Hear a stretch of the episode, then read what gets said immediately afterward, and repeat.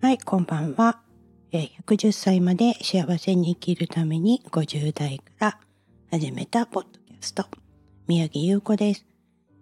えっとですね、今日はね、なんと、すごい人と出会ってしまったので、ぜひアウトプットしたいなと思ってお話ししてます。すごい人ってね、自分を基準にすごい人になるんですけど、私は今とってもあの、自分のことについてね、あの、まあ内面からものすごい変えたくてここ何日かずっとあの内観をねしてるんですけどその時にあのどんどんどんどん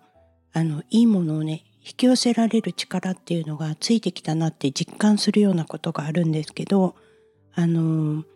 結構ね斎藤ひとりさんであったりとかヒロさんであったりとかもうあのカウンセリングもね内縄岡真紀ちゃんのを受けたりとかいろんな方のねお話を聞いたり著書を読んだりっていうのを繰り返していてえっとそうですねその中でもね瞑想今までやったことのない瞑想っていうのを始めることにしてみたんです。ね、どうも瞑想ってねやってるうちに眠くなってきちゃって気づいたら寝ちゃってたとかそんな感じなんですけどただ音楽を聴いて昔ねオチ越智先生って言ってね、イルカの瞑想っていうのがあったんですね。で、その CD を聴きながらも多分ほとんど寝てるに近いような状態だったので、何がどうなってるのかよくわからないっていうのが瞑想だったんですよ。で、えっ、と、今はね、何にもなしで、ただ自分で5分間目を閉じて、えー、もう本当空っぽにするようなことから始めたんですけど、ある時ね、お客様から、マウンマインドネスフル瞑想っていうのをねご紹介いただいて今それをねずっと続けてるんですけどこれはね誘導型なんですね。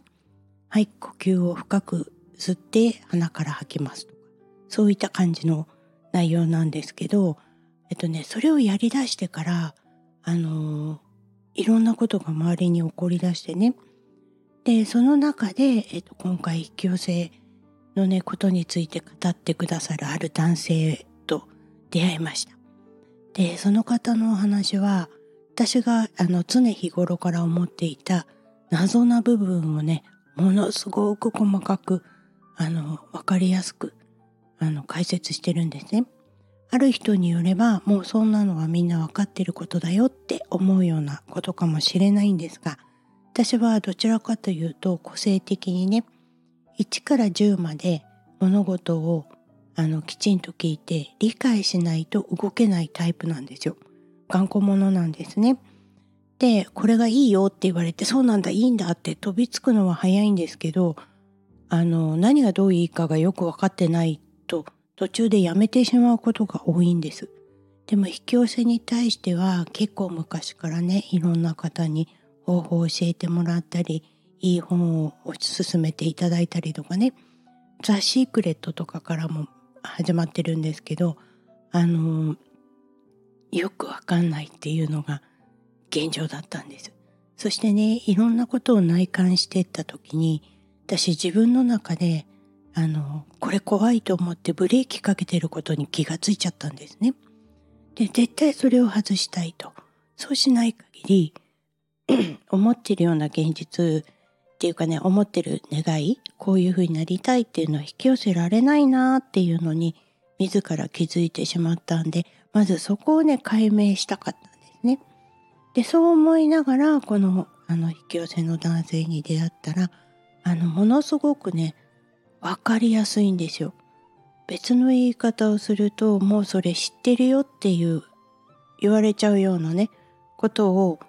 細かく説明してくれて図解でね入れてくれたりとかそれをまたちゃんと最終的にまとめてくれたりとかするのですっごいわかりやすかったんですよね。でそれをやりながらまたもう一つねヒロさんの方のワークもあったのであのそちらと並行してねあの組んでいきながらやってった時に私気づいちゃったんです。みんなに引き寄せこうしたらいいよとかよく言ってはいますけどこれは本の受け売りだったりとかねあの人から聞いたことを伝えたりとかでなぜそれをやるかっていうと聞いたことを言ったら自分の中にインプットされるんですよね。なのでそれをずっとやってたんですけど納得はしてないところがたくさんあったんですよ。でも今回ね出会った近藤淳さんっていう方なんですが彼の話本当に分かりやすくってあの、もうこの間も気づいたら5時間ぐらい YouTube 見まくっちゃってたんですけどあのどんどん入ってくるんですよね。でそれで今またあの新しいメーターのまた別のメーターの方とね今度実践ワークをやるのでここでちょっとあの意識の書き換えっていうのがちゃんとできるんじゃないかと思ってもうワクワクしてるんですけどぶっちゃけね私今の現状とっても嫌なんですよね。こうやって気がついて心ワクワクしてるんですけどあのー、なんだろう自分の本当にやりたい仕事の一歩がまだ踏み出せてないところがあってそこにねあの目を向けちゃうと今度焦りになったり不安になったりするんでまあ不安になる必要もないし焦る必要もないんだよっていうことをね今一生懸命整えてる最中になります。でそこであの、まあ、もちろん朝の5分で瞑想して3分間で未来先取り日記を書いてで残りの5分間で自分のアファーメーションをしてっていうようなことをね今までやってたようでやってなかったようなことをやってその後玄関とトイレの掃除してっていうのが私の一日なんですね。でこれをねやらないとちょっと体調も悪くなっちゃうくらいなんですけどでもこれをね継続できるっていうことが今自信にすごいつながりました。そしてすごく分かりやすい内容を教えてくれる方と出会ってこれも自分が真面目に取り組もうと思わなかったら本気で変わろうと思わなかったらあの時あのうちの岡真紀ちゃんにねしっかり怒ってもらわなかったらもしかしたらずっと変わらないまんまこの今世紀終わってたかもしれないんですよね。でいいことに気づかせていただいたっていうのとあともっと気づいた自分を褒めなさいっていうふうに言われたのもあります。昔からねちっちゃい頃からあの卑屈だったんですよね。自己肯定感とても低いので何かうまくいかないと全部周りのせい口には出さなくても心の中で思ってたりとかそういうところはすごくある人だったんでこれをねどんどんどんどんどんどんどんどん今特大作業してるからやっぱり全部が順調にいかなくて当たり前だなと思ってます。でこれをきちんと受け入れて感謝してっていうことをやってあとは自分の思い。実はね宇宙の法則っていうのあるんですけど宇宙っていうのは何なのか。引き寄せるために一番肝心なのは何なのか。私はねそれについてちょっと理解してしまったので今からワクワクしています。次はねもう少しね変わった変わったっていうかねもう自分の中でねうわまた気づいたってうわすごいこの人って気づいたのがあった時にアウトプットしていこうと思ってます。はい一応こんな感じでちょっと興奮状態気味に話してしまいましたが、